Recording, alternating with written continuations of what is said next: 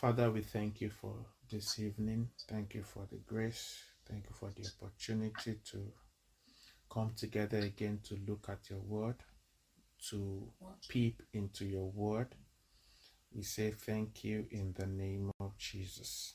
Amen. Father, we ask that this Bible study you will speak to us, you will teach us in the name of Jesus. Both the vessel, the speaker, the hearers, all of us will be blessed together in Jesus' name. Thank you, Father. In Jesus' name we pray. Amen. Amen. Amen. So you're welcome to uh, Bible study this evening in the name of Jesus. Today's topic is set your face like a flint, and it's interesting that I this this title came to me as um, I was watching the teaching. I was watching the Global Communion service yesterday as that as that was rounding up, he said he started to say um, you know, Isaiah 50 verse 7, our which is our confession, our monthly our daily confession for this year. And as he said, read it, it just that this topic just came to me. This topic just came to me set your face as a flint. So I said all of that to say that we are going to start our reading of the Bible today from the book of Isaiah, chapter 50. I'll first read verse 7.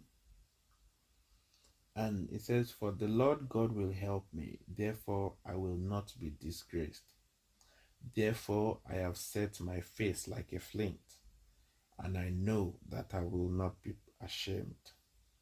You know you can correlate that with psalm chapter psalm 121 you know the popular psalm that all of us read psalm 121 from verse 1 it says i will lift up my eyes to the hills from whence cometh my help so you see the first place we read spoke about setting our faces like a flint and i want to start by saying that the many times the, the principal angle of attack of Satan when a person is not saved is sin. So Satan uses sin uh, to keep people that are not yet saved. And it, the, his thinking is always that as long as he can keep the individual sinning, he can keep them from entering into and fulfilling the counsel of God for their lives. And you know, in book of Jeremiah chapter 5 from verse 22, Jeremiah 5 from verse 22, it says, Do you not fear me, says the Lord?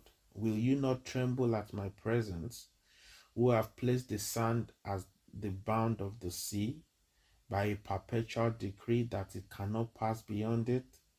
as though his waves toss to and fro, yet they cannot prevail. Though they roar, yet they cannot pass over it. But these people has a defiant and rebellious heart. They have revolted and departed.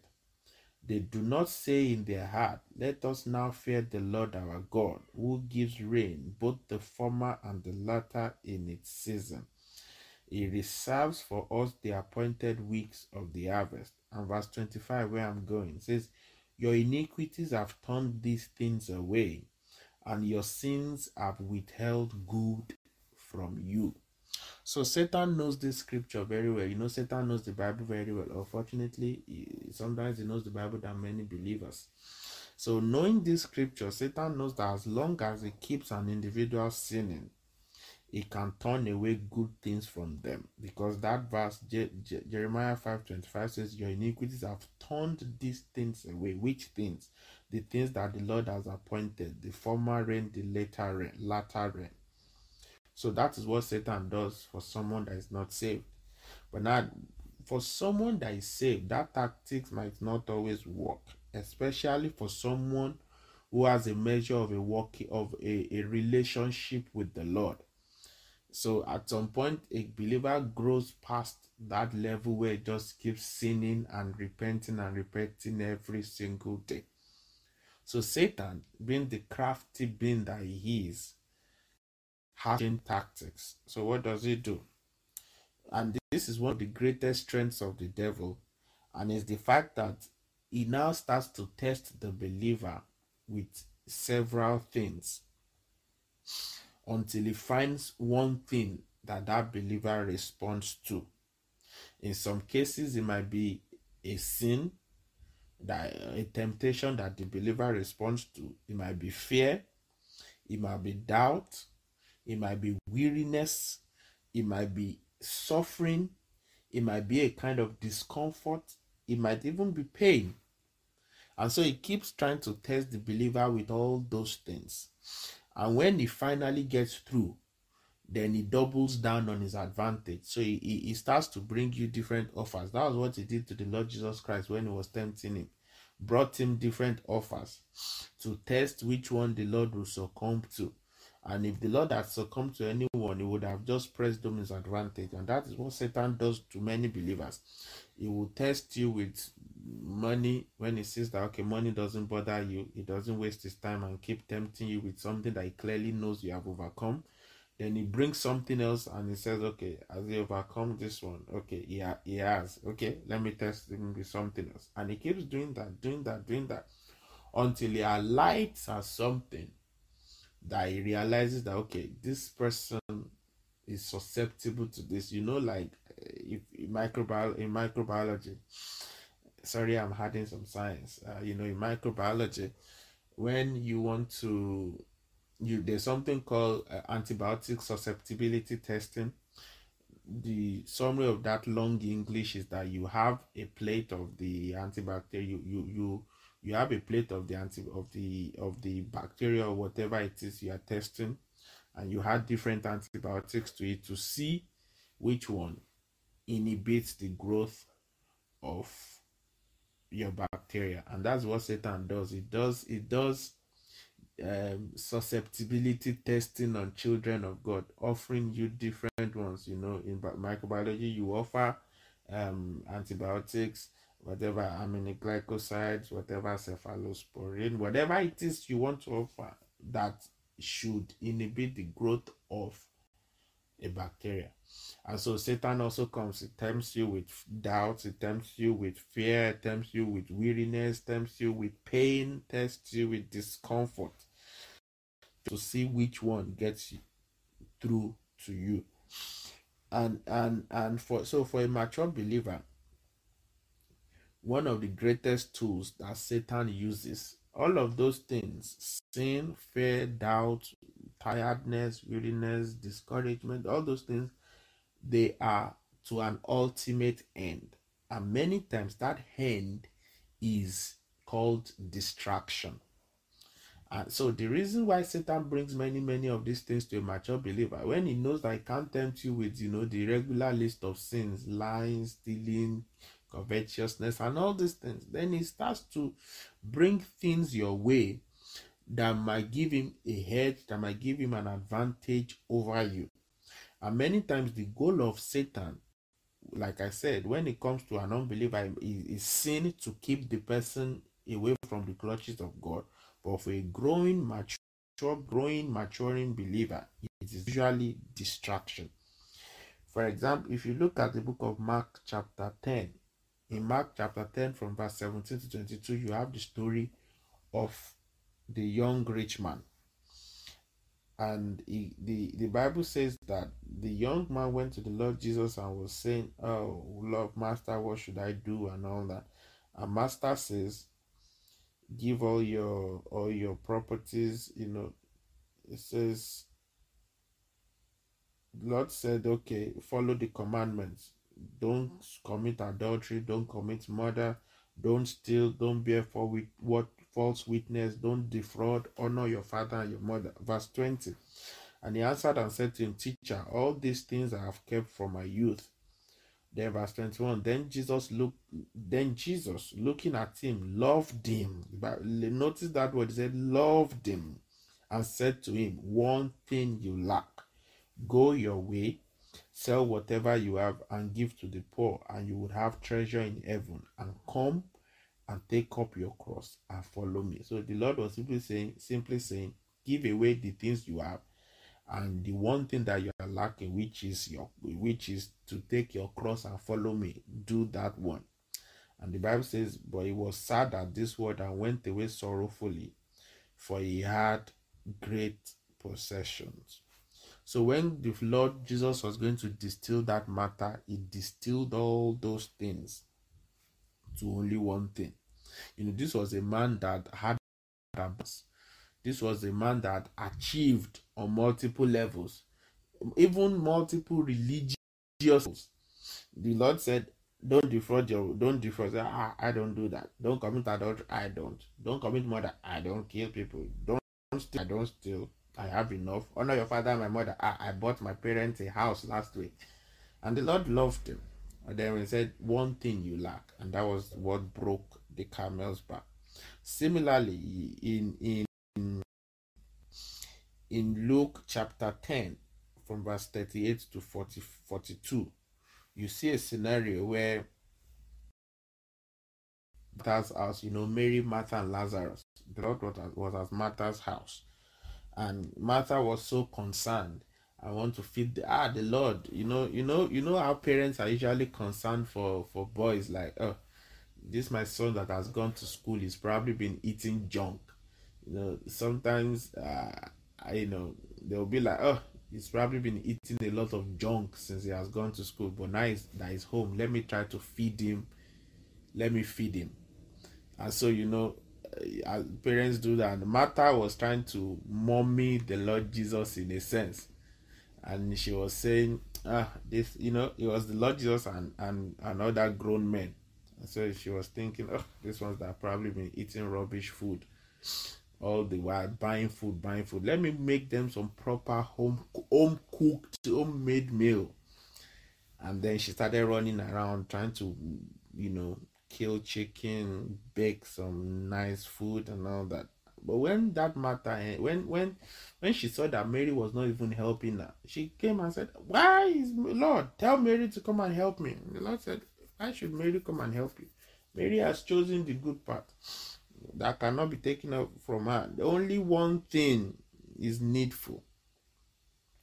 And I want us to take note of that principle of only one thing is needful. Because what happens is that when Satan cannot get you to stop engaging in spiritual activities, when he sees that you are doing things that would put him in more trouble, that would that would take you further away from his influence and he knows he's, he, he can't stop you with sin or anything then one thing that satan always does is that he makes sure that he raises an altar that will compete with your spiritual altar so he raises something that starts to compete with what the program that god is running in your life you know john 10 10 the bible says um, the thief the Lord Jesus called him the thief. He comes to steal, to kill, and to destroy. And the, there's a key word. Bible says the thief comes only. Keyword only. And that passage is the most accurate representation of the person of the devil. Only comes to steal, to kill, to destroy. And the first point there is that you have none of us, I don't think we've seen a thief that would target a place if he didn't think there was anything valuable. So, like I always say, if the devil is coming at you, take some comfort in the fact that he sees that your life is valuable. Even Satan does not Satan does not have unlimited resources. So he is not even going to waste his limited resources on someone that is that he has nothing to reap from their lives, nothing to gain from their lives. So the fact that Satan is coming at you from any angle is first an indication that your life has something valuable that is after. But again, the second thing about that verse is the fact that it is a very accurate description of the operations of the devil. And so, no wonder that that description came from the Lord. And unfortunately, many believers don't understand what Satan wants to steal. So, they spend their time protecting the wrong thing. That people don't understand the actual aim, the actual goal of the devil, what exactly is looking to steal. And so they spend their time protecting the wrong thing. And let me tell us now that what Satan really wants to steal in the life of a serious Christian is his time. It is not money, it's not your children or your spouse, it is not your job, it is not even your joy. What Satan wants from you ultimately is time. So it doesn't matter what Satan attacks. Always understand that the ultimate thing that Satan wants from you is your time. You know, our lives are measured in seconds, in minutes, in hours.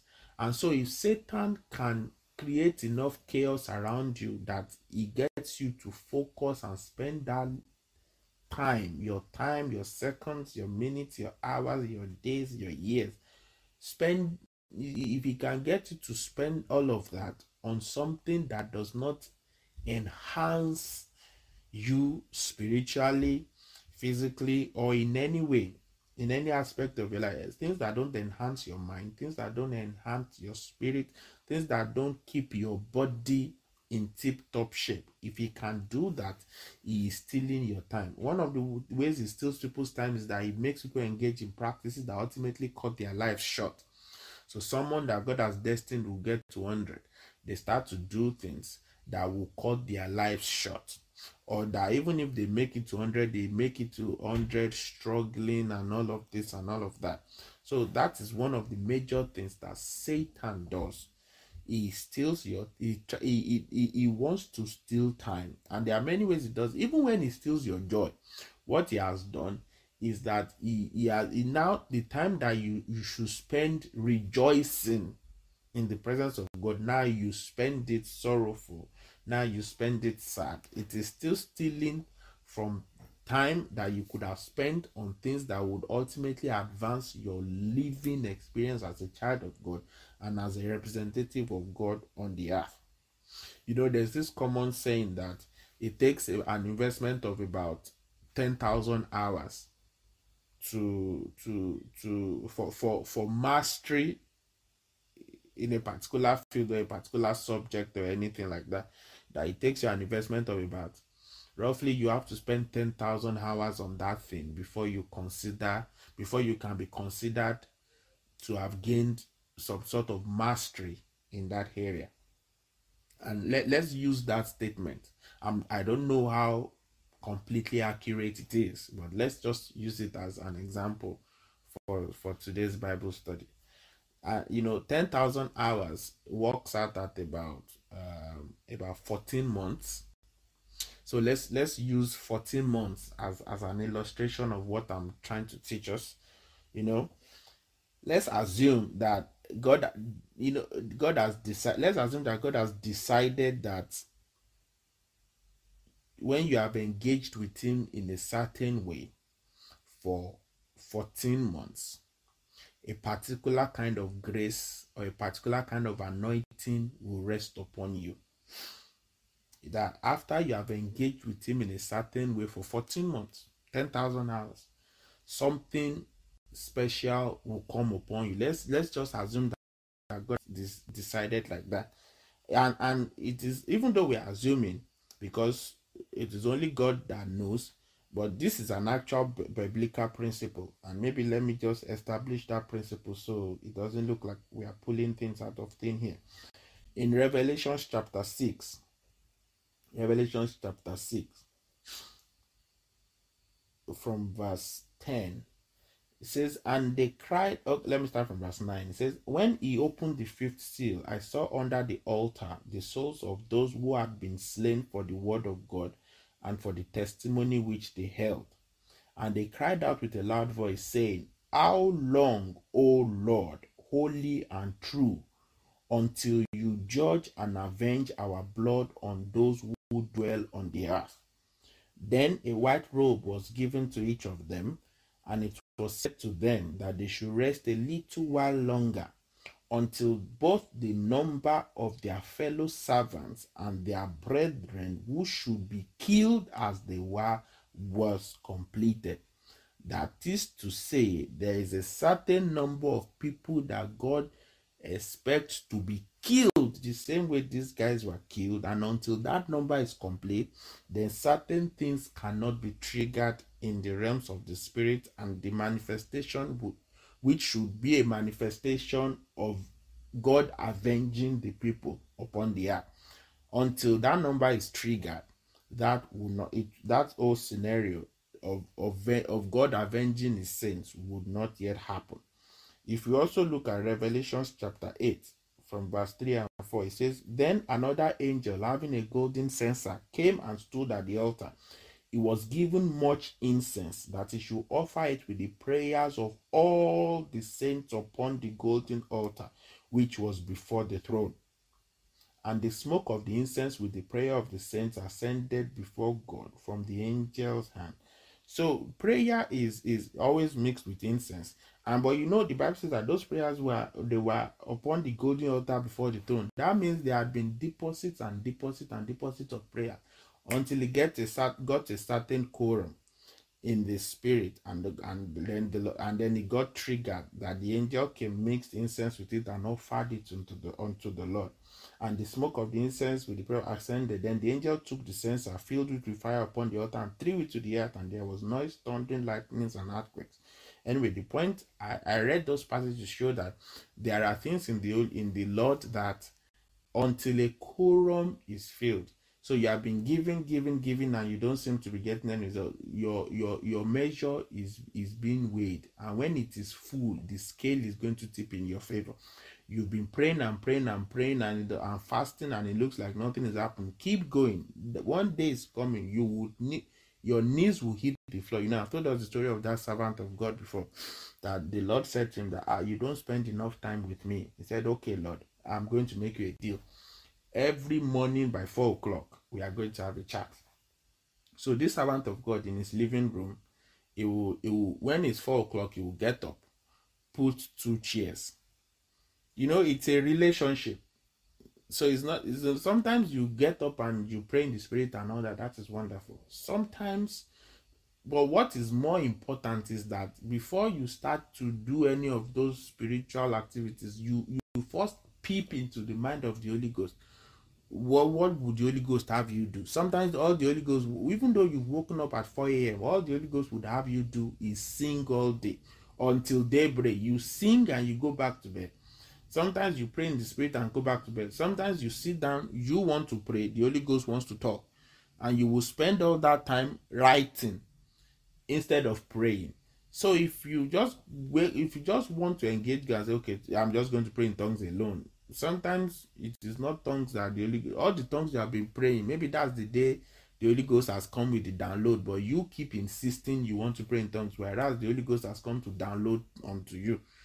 So this servant of God will sit there every day by 4 a.m. He will sit on one chair, face the other chair, and he'll be chatting, he'll be talking like talking to God, like God, you know, um, this is what happened. And also oh by the way i'm a i'm a the man was a, a, a bible school teacher. Not even he was a bible school teacher but he was a powerful bible school teacher. So we say oh my students today um i need to teach them this. Please help me. And and it was such a wonderful bible teacher that uh bible study bible school teacher that sometimes when he's teaching the anointing falls while he's teaching the class. And all of the people in the class and himself are slain. There was even a time where all the people in his class were slain in the spirit. He was supposed to finish teaching so that another class would come in and another person would teach that new class. All of them as they were getting to the door of the class all of everybody was falling slain for hours. That was it was just a bible school teacher but that was how wonderful a relationship we had with God. So he would sit in front of his chair every morning and just talk to God, talk to God, talk to God. And he, he did that for about one year until one day he brought out the two chairs. As he sat down and said, Oh Lord, by the way, he had his front door open. Front door opened, somebody came in. He was getting up to go and check who came into his house at 4 a.m.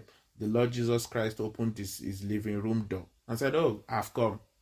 Let's continue our discussion. So the Lord sat down. He sat down. And they started to talk. But he did it until he got until he got to that threshold where he triggered a response from God. So when believers pray one time and it didn't happen and walked away, we is sometimes it's because we don't fully understand. What you have done is that in in the spirit, your jar that the angel, your measure that God has decided, like a jar, for example, when you prayed the first day, the angel collected the prayers and deposited it in your jar and put it on the golden throne before God. And then you walked away and didn't pray that kind of prayer again for the next two months. Your jar is sitting there, but it's not full. So there's you are not hearing back. Anyway, so I said all of that to establish that yes, there is actually something like a quorum, like a measure that needs to be filled for certain things to be triggered in the spirit. Not everything comes just because God has mercy or just because God is gracious. There are things that you trigger by activity. Look at Cornelius. The Bible says that the angel him and says, Oh, your your alms, your prayers and your hands have come up to God as a memorial, as a remembrance. So he had been doing it and doing that until he did it, and then he finally got to, and then God sent an angel. So we, we whatever good you are doing, whatever spiritual activity God has laid on your spirit to keep doing, and He has given you the grace to do, keep doing it until there's a thundering from heaven. And the Lord will bless us in Jesus' name.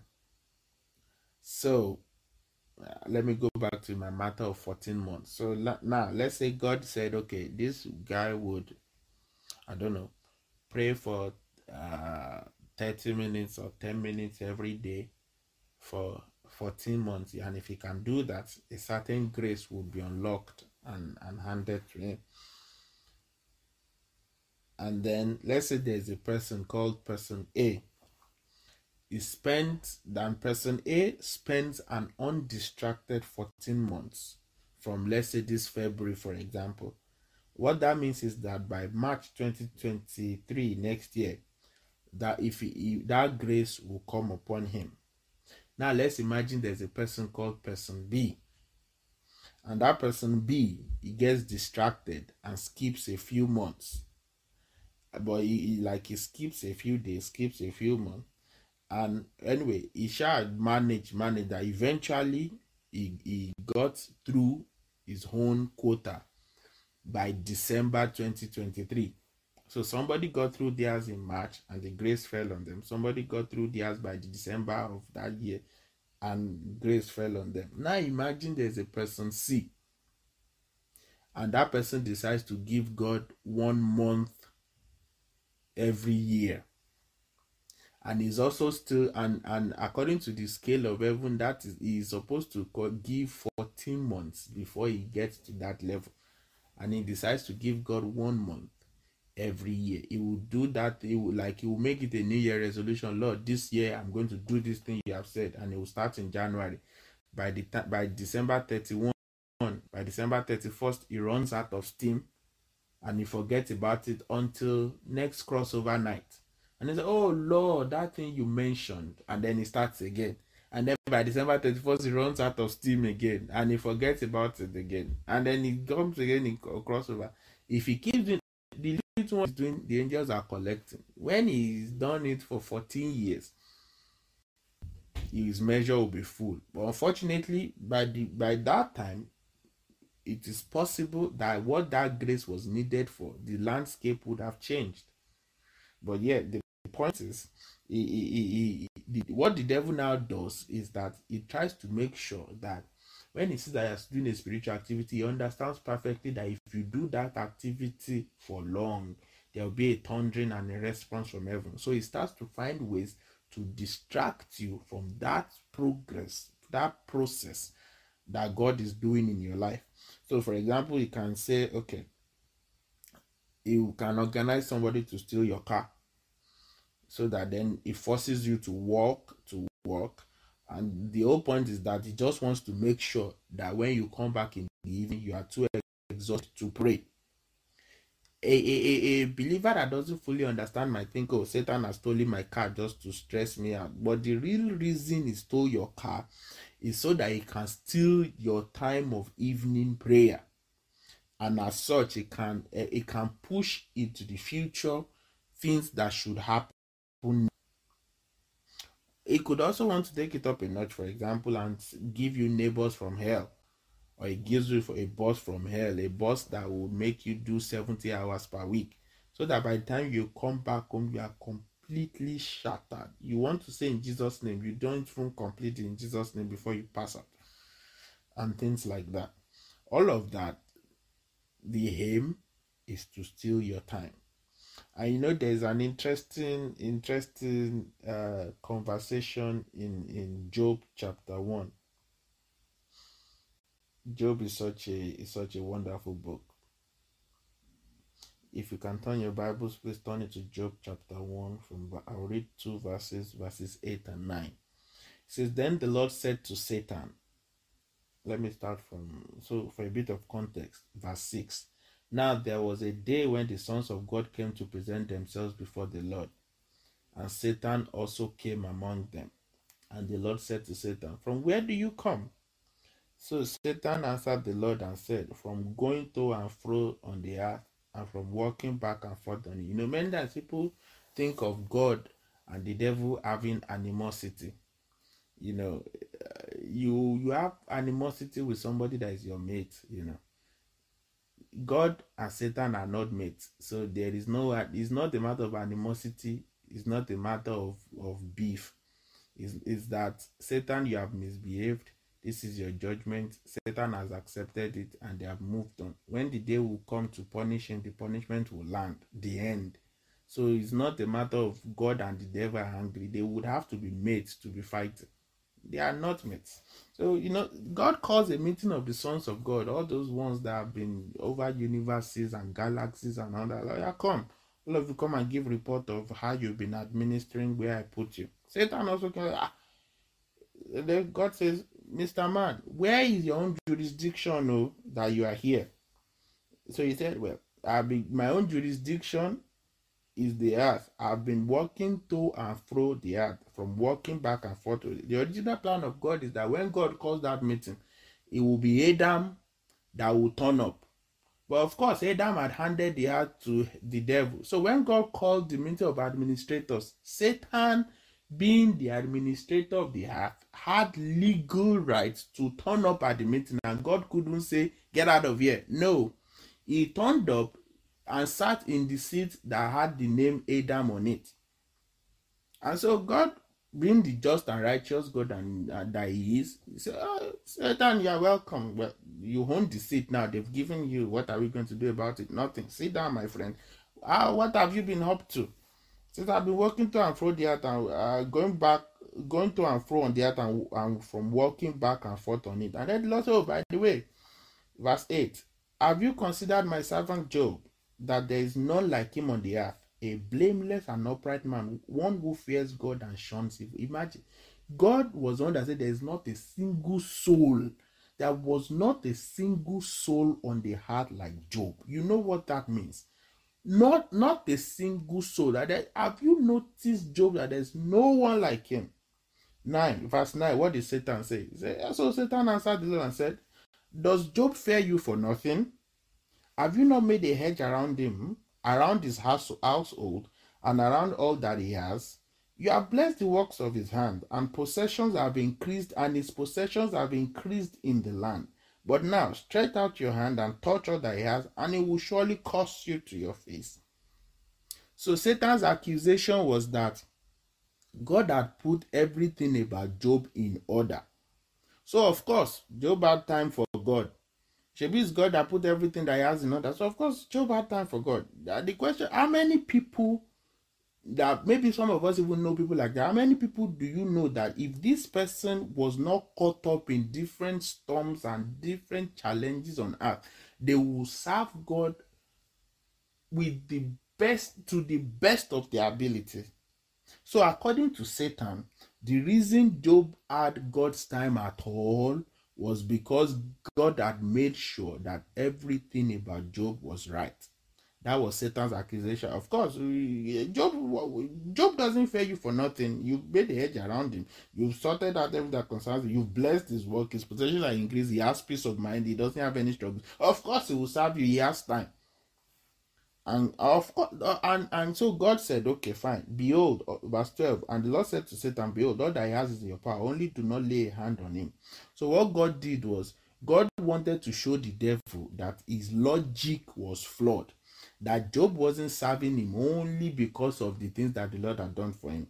And as and and to prove God right, by the time you get to Job chapter 13, verse 15, Job himself opened his mouth and said, Even though he slays me, yet will I trust this was Job now. So Job was okay, everything has been destroyed. Even at this time, he didn't even fully understand that it was the devil that was tormenting his life. But he said, even though he slays me, that was Job. And that at that point, I'm sure God was telling the devil, Can you hear that? Can you hear that? Even if I slay him, even if I slay him, I will still eh, he will still trust me. That was where that statement from Job was where God proved that the devil's logic was a fallacy. Yet, even though Satan lost that battle, he learned from it. He learned from that encounter. One thing he learned from that encounter was that although Job did not fail, not every believer is like Job. Because the Lord said, Have you considered my servant Job? That there's nobody on this planet like him. That is to say, many, many, many people, if they were in Job's shoes, they would have failed. If they were in Job's shoes, they would have cursed God and died. So Job, devil felt, okay, well, Job is just one person. There's, there's only one Job, and there's no one else like him. He would have gone back to the people in that generation and done the same thing he did to Job to them, and they, those ones would have caused God to his face and told God how wicked he was and all of that. So Satan learned and so he learned that if if he if he if he would introduce enough upheaval into people's lives people will be shaken and so he comes intro tries to introduce a lot of shaking into the lives of men in the hope that it would detract them from the the one thing that is most important a relationship a living and active relationship with god that's why the book of Psalm 90, Psalm 90, verse 12, we quote that place every time. Teach us to number our days that we may apply our hearts to wisdom. What does it mean? That word number, they teach us to number our days. The word number there means to reckon, it means to assign, it means to appoint, it means to count. So if if I would interpret that verse in my own Bible version that I may or may not write at some point, it says it means Teach us to label and correctly categorize the happenings in our lives, the events in our lives, and our involvement in things that happen around us so that we see that those things so that we see those things for what they really are and we can interact with those things with spiritual intelligence. I'll say it again. What that verse means in my own personal bible version is that it means that God should teach us to label and correctly categorize things that are happening in our day and the events in our lives and our involvement in things that happen around us so that we see those things for what they really are and we can interact with them with spiritual intelligence. Because in this season, there are many things happening around us that are elaborate designs of hell to distract us from the things that really matter the devil is a, is a, a chess player he would or he would sacrifice all his pawns if that eventually means he captures your king and your king and your bishop and your everything so many times the plan of the devil is, is so elaborate that we God we will need God to teach us to reckon. We will need God to teach us to assign things correctly. We will need God to teach us to count correctly so that we can interact with around us with spiritual intelligence. And now, we'll go back to Isaiah chapter 50, where all of this started from. Isaiah 50, I'll read from verse 4 now. It says, the, the Lord God has given me the tongue of the learned, that I should know how to speak a word in season to him who is weary. He awakens me morning by morning. He awakens my ear to hear as the learned. The Lord God has prospered my ear, and I was not rebellious, nor did I turn away. I gave my back to those who struck me, and my cheeks to those who plucked out the beard. I did not hide my face from shame and spitting. Verse 7 For the Lord God will help me. Therefore, I will not be disgraced. Therefore, I have set my face like a flint, and I know that I will not be ashamed. So, the antidote to not being ashamed is the fact that the man in this passage, who should be us, set his face like a flint. So, what is a flint? We've heard it several times now, I'm sure. What is a flint? The, I, I'm going to show us two other passages where the word flint appears in the Bible. Here is one. It says, I've set his face like a flint. Another one is in Deuteronomy chapter 8. Deuteronomy chapter 8, verse 15. You see something interesting there. It says, Who led you through the great and terrible wilderness, in which were fiery serpents and scorpions, and thirsty lands where there was no water? Who brought water for you out of the flinty rock. So in this case, the a flint is a rock, and in this verse, that rock brought out water. Water is for purification, water is for refreshing. Again, if you move to Deuteronomy 32, verse 13, you see another mention of the word flint there. It says, He made him ride in the heights of the earth that he might eat the produce of the field. He made him draw honey from the rock and oil from the flinty rock. So in this case, oil came out of that same rock. Oil stands for the anointing, oil stands for empowerment, oil stands for provision. And then it is in First Corinthians chapter 10 that we understand what that rock means. It says, and all drank the same spiritual drink. You know, in in the in, in, in Deuteronomy, they physically drank water from the rock. But now the apostle Paul is telling us that it wasn't just ordinary water. As I mentioned that water st- uh, stands for purification and refreshing, spiritual purification and refreshing, and oil stands for anointing, empowerment, and provision. It says, Apostle Paul says in 1 Corinthians 10 4 here that, and all drank the same spiritual drink, for they drank of that spiritual rock that followed them, and that rock was Christ. And that rock was Christ. So when Isaiah was talking of setting his face like a flint. If you want to rewrite that Isaiah 50, you will read it like this. You will say, For the Lord my God will help me. Therefore, I will not be disgraced. Therefore, I have set my face like the rock, the Lord Jesus Christ. And I know I will not be ashamed because the flint in this passage refers to a rock which is actually the Lord Jesus Christ. So the man was stone faced, the man was totally determined, the man was resolute to stay with it. If you read that Isaiah 15 and 30, you see that it's a story of a man who was who, who stayed in constant communion with God. When God, God would teach him, God would t- tell him what to do, God will show him what to do. Verse 8, he says, He is near who justifies me, who will contend with me. Let us stand together with my adversary, let him come near. Verse 9, Surely the Lord God will help me. Who is he who will condemn me? Indeed, they will grow old like a garment. The much will hit them. Verse 10, Who, obe- who among you fears the Lord? Who obeys the voice of his servant? Who walks in darkness and has no light? Let him trust in the name of the Lord and rely upon his God. So you read that entire verse when you get home or later, you will see that that was the story of a man who was resolute that even when they were plucked, that verse 6 said they plucked his beards out. He gave his cheek over, let them pluck it, it didn't matter. His own biggest concern was not his looks, his own biggest concern was not his comfort. He says, I gave my back to them who struck me. But it didn't bother him because the one thing that bothered him was the God who woke him morning by morning, who awoke his ear so that he could learn, so that he could hear.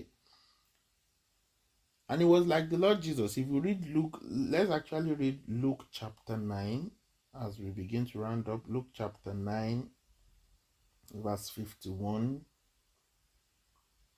Luke 9 51 says, Now it came to pass when the time had come for him to be received up that he steadfastly set his face to get to Jerusalem. And to he said the Bible says the Lord Jesus steadfastly set his face to go to Jerusalem.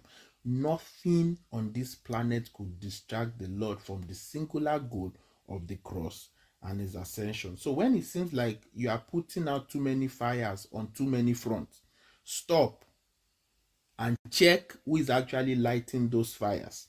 You know, the, the strategy that uh, the Lord gave Joshua against Ai, that is in, in Joshua chapter 8 from verse 14 to 17. It was ambushment, it was distraction he, they went after people of Ai with a smaller army, whereas the larger army was hiding. And the Bible says they, they, they pretended like they were running from the people of Ai. And the Bible says the people of Ai they ran after them. There was nobody left in the city. All of them chased after Joshua and the little army he had with him, emptied the city.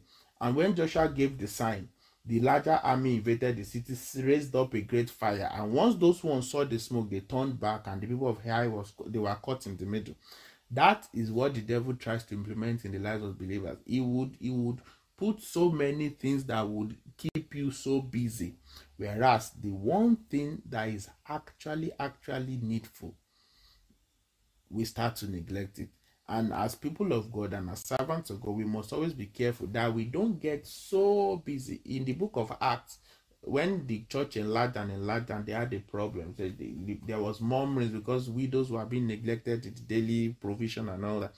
The apostles, when they dealt with the matter, they chose deacons, and one of their responses was that we will not leave the, the, the study of the word of God and prayers and be serving tables. They delegated that matter because Satan raised that kind of murmuring so that Apostle Peter will start running around like, okay, how do we feed these people? Whereas their their job was not feeding people, their job was the study of the word and prayers. They needed to keep the fire burning and found and they found people that could deal with the administration. So we also must always consider carefully is the devil trying to assault us by distracting us with too too many things you know, in verse 11, in that um, Isaiah chapter 50, verse 11, the, the man in question starts to now speak of people that have tried to sort things out their own way. And he says in verse 11, Look, all you who kindle a fire, who encircle yourself with sparks, walk in the light of the fire and in the sparks you have kindled. This you shall have from my hand. You shall lie down in torment. When people, that is the definition, that is what happens when people engage in a rat race. They lie down in torment. Torment, they, are tormented by their ultimate failures. They are tormented by their shortcomings. They are tormented by exhaustion. They are tormented by losses.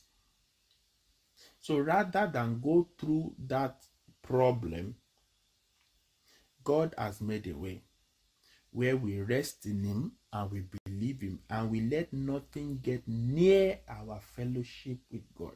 You know, I've said it before. I say it jokingly, but I'm serious about it.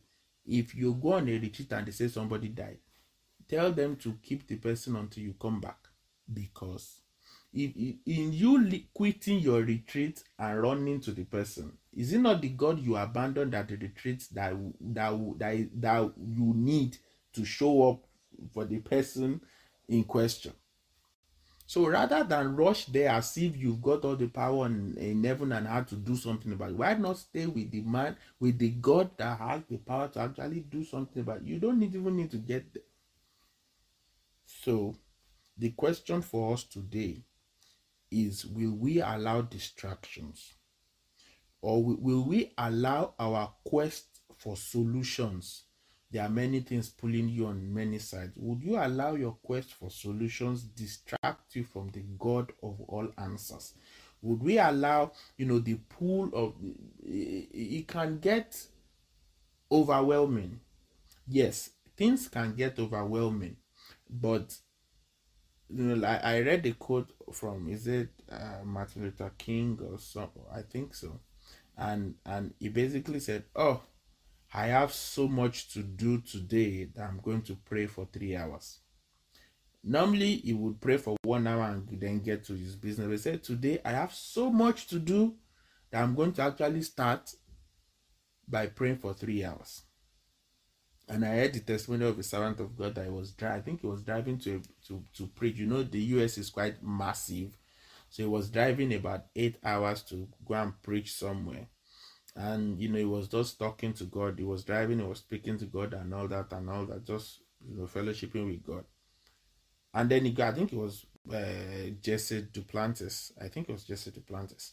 And he got there and realized it was three hours early.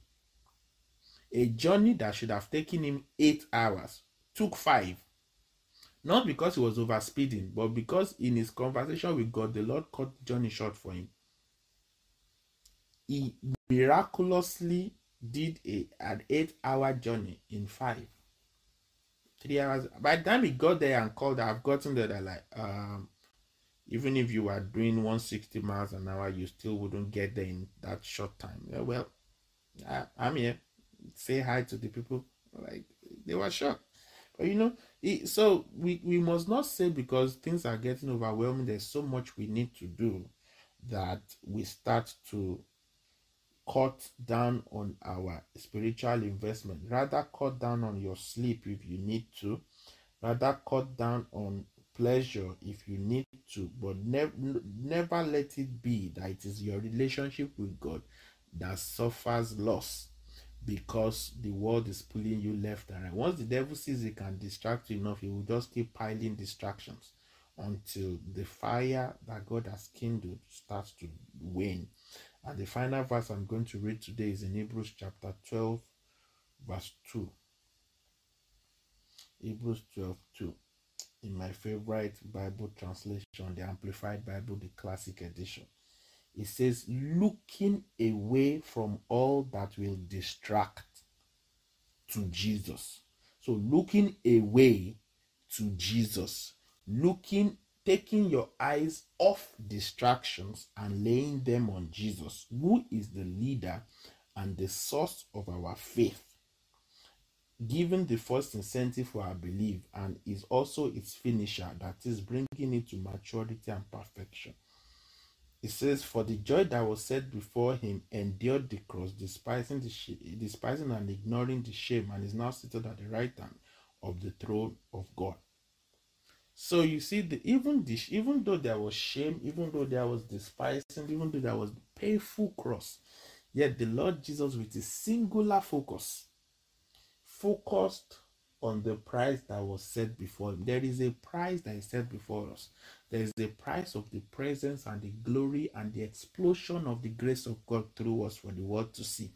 But that must be what we fo- God must be who we focus on in spite of the cross, in spite of shame, so that eventually we are like the Lord Jesus Christ, give seated at the right hand of God, given a name that is above every other name.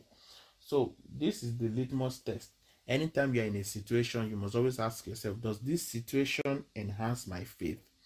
Or does it distract me from my faith? And if the, the answer to that question would always give you an idea of who is behind that matter. And once you know who is behind that matter, you can respond accordingly. If it is the Lord, you draw closer to him. If it is the devil, you rebuke him and take authority over the situation, and he will flee. And the Lord will bless us in Jesus' name. So, wherever you are this evening, just bow down your heads. It's a private session between you and God.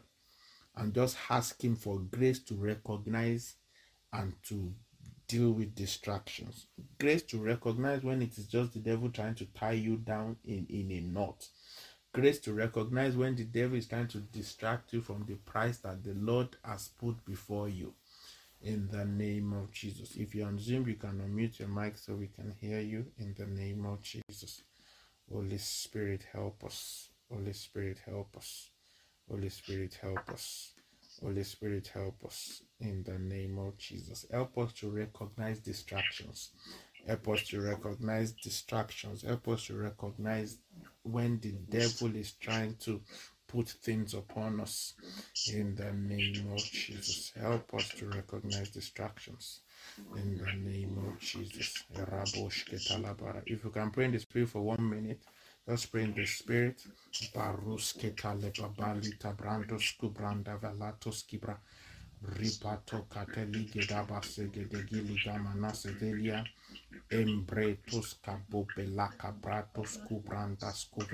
Gebara Sosie. Elatelia. Thank you, Father. In Jesus' name we have prayed. In Jesus' name we have prayed. Daddy, can you please pray for us as we finish today? Father, we rejoice and we thank you for the entrance and the unfolding of your words, red light. It gives understanding and discernment and comprehension to the simple. Therefore, Lord, I pray for all the listeners tonight that the light of God will shine Amen. and darkness cannot comprehend it in their lives and in their situations in the name of Jesus. Amen. Lord, every demonic pressure, every tension, every distraction, every operation of the power of darkness that the enemy might want to use or is using to hinder your people from serving you in peace, in joy, in harmony, whatever the enemy is working. We arrest them and we put them in chains of darkness and cast them out in the name of Jesus. Amen. Pronounce the blessings of God upon your people and the, and the peace of God that Amen. passeth standing in the name of Jesus. Amen. Lord, we address all the pressures of life. Is it wants? Is it need? Is it situational circumstances? Is it distraction? Is it pressures? Is it whatever it is? We rebuke you, Satan, and we mm-hmm. defeat you in the life of the people of God, hearing the word of the Lord tonight, and those who eventually hear it in the name of Jesus. Amen. Amen. Command peace be still, and let the peace and joy and the peace of the Lord flow in your lives in the name of Jesus. Amen. Bless your servant who has brought the word tonight and bless every one of us together that have participated and we have drunken of the water of life tonight in the name of Jesus. Amen. We give you all the glory, Father. You, I release the blessings upon your people this month. It shall be a month of pleasant surprises. Amen. Supernatural visitation. That Amen. everyone will have a testimony and your Amen. name will be glorified. Thank you, Father. Thank you. Jesus' name we have prayed. Amen. Amen. Thank you very much, sir. God bless you, Olympic Show. Amen. Good evening, everybody. Good evening, sir. God bless you all. Amen. Give. Love you, love you, love you. Good night. oh. Love you, sister. Good